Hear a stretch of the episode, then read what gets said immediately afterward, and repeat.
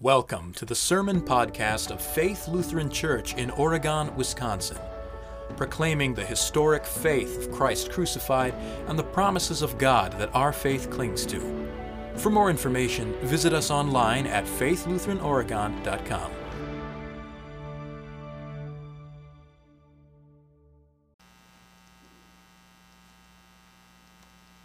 Matthias is unremarkable.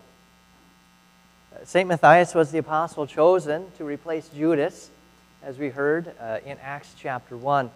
But the ironic thing is that this is the first and the last time we hear about Matthias. Uh, we have his feast day today, February 24th, uh, on account of this one passage alone, and we know nothing else about him. Uh, we don't even know how he died. Uh, one tradition says that he was martyred uh, by uh, stoning, and then his head was he was his head was chopped off with an axe, which is the reason why you've got an axe as the, the emblem on your bulletin cover. And, and the reason why our paraments are red today as, a, as opposed to violet. But another tradition says that uh, he simply died of old age, in which case our paraments should be white today. We simply don't know that much about Matthias, other than that he was chosen to be an apostle we actually know more about the other guy who wasn't chosen to be an apostle. Uh, Joseph, called Barsabbas, who was also called Justus. We at least know he had three different names.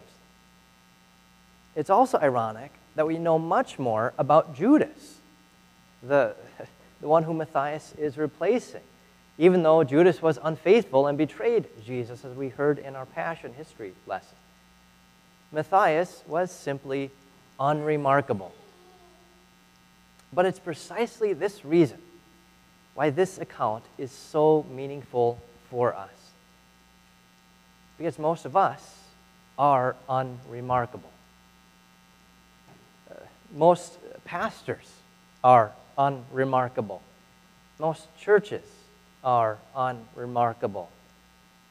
But that doesn't mean God's work isn't being done. Because God works through means, through ordinary, everyday, unremarkable means. And He works in spite of ourselves. For the call of Matthias, what was important was not that he was well liked and, and, and, and remarkable, but, but that he was a man who was with them for the entire ministry of Jesus. Uh, from the beginning, when Jesus was baptized by John at the Jordan, up to the day when, when Jesus ascended into heaven. And he had to see the resurrected Jesus with his own eyes. Uh, for pastors today, the qualifications are a little bit different. Uh, they're set forth by Paul in his letters to Titus and Timothy. And so we should learn from this, from this that, to, to measure uh, anyone with any God given office, uh, measure them by God's standards set forth in Scripture and not by what our emotions or eyes or reason say. So, don't be disappointed if your pastor is not the most dynamic or charismatic. Don't be disappointed if he doesn't have the business sense to manage a small corporation. Uh, hold him, hold me to the, the qualifications set forth in Scripture. In fact, hold all church workers by the standards set forth in Scripture elders, teachers, and so on. Be satisfied with government leaders who are doing their duty as God has set forth. Fathers and mothers don't have to be outstanding as long as they are being faithful to what God has given them to do in Scripture. Now, to the 11 apostles, the betrayal of Judas, or the betrayal of Jesus by Judas, it must have been a huge shock for them. I mean, Judas was one of the men handpicked by Jesus to be a part of Jesus' inner circle. And yet he turns and betrays the Lord and ends his miserable life by an evil hanging. It must have seemed like God's plans were being thwarted by evil. But they weren't. God knew what he was doing. In the same way, at the fall of Adam and Eve into sin, God already knew what he was going to do send his son to become a human being, to die the death they deserved. Evil did not thwart God's plan. And so, again, this shows to us that God works through means, He works through sinners. God could even work through unbelieving and terrible people like Judas. And unfortunately, today, some pastors are like Judas. They, they commit adultery, they have an affair, they embezzle money, uh, they break the seal of confession. And for those things, like Judas, they forfeit their office and they should absolutely be removed from their office. But that doesn't mean that God's plan is thwarted. The Lord's plan, in this case, was to have 12 apostles, each one sent out to the 12 tribes of Israel, uh, to be the foundation of the church through the preaching of Christ crucified. Peter and the other apostles studied the scripture, the Old Testament scripture, and they found a prophecy of Judas' betrayal in Psalm 69. And in Psalm 109, they found the instruction let another take his position, or let another take his office. So that again, there would be 12 apostles.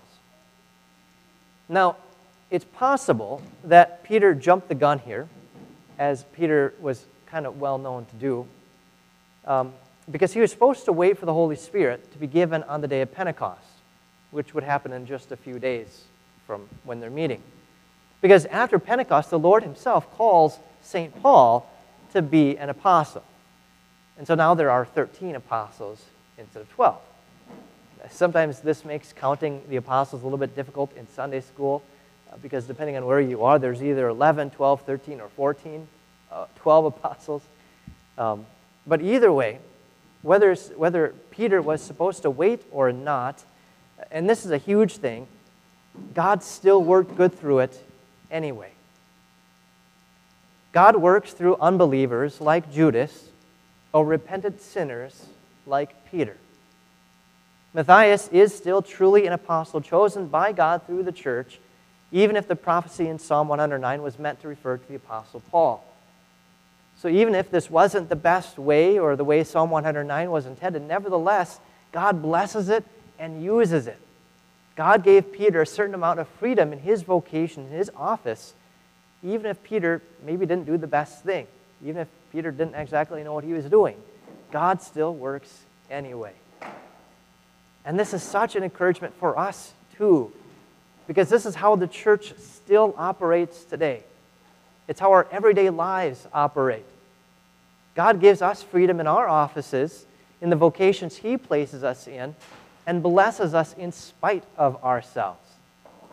Because God works through means.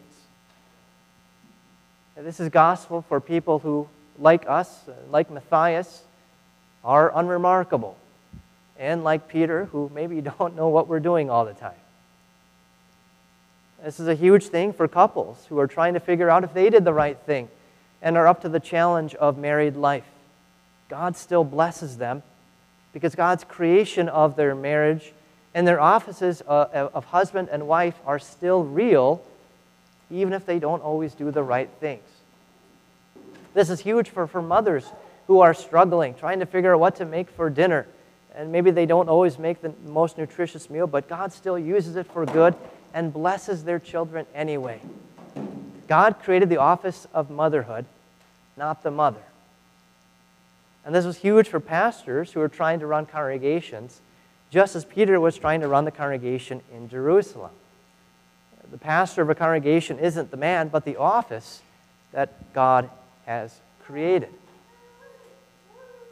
maybe this isn't a secret to you, but we pastors don't always know what we're doing. I mean, I know that God has given us the command to preach and to teach, to baptize, to commune, to pray, and I'm constantly trying to proclaim the gospel. But everything else, are we supposed to build an elevator or are we not? Uh, do we continue live streaming uh, because many people rely on it? Do we not live stream because some people may use it as an opportunity to skip church? Uh, how do we handle the different opinions people have about masks or the color of paint uh, or the potlucks? How are we supposed to, to organize ourselves? Are we supposed to have uh, voters' assemblies and, and, elders and trustees? Is that the best way to organize ourselves, or should we just have bishops and councils and let the clergy make all the decisions? And that way we wouldn't have to deal with the, the purely American problem of voting and who gets to vote in congregations. The point is, we have freedom as Christians, and God works through means. As we confess in the first article of the Creed, God has given me my body and soul, eyes, ears, and all my members, my reason and all my senses, and still preserves them. That He richly and daily provides me with food and clothing, home and family, property and goods, and all that I need to support this body and life. We stumble along and we make the best decisions that we can with the information that we have and the gifts God has given to us our reason and our senses. And we trust that God will fulfill what we are unable to do. And here at Faith, the same is true. We're not always going to make the best decisions because we're all sinners. But God still works through means. God's work still happens anyway. God blesses us through these offices that He has established.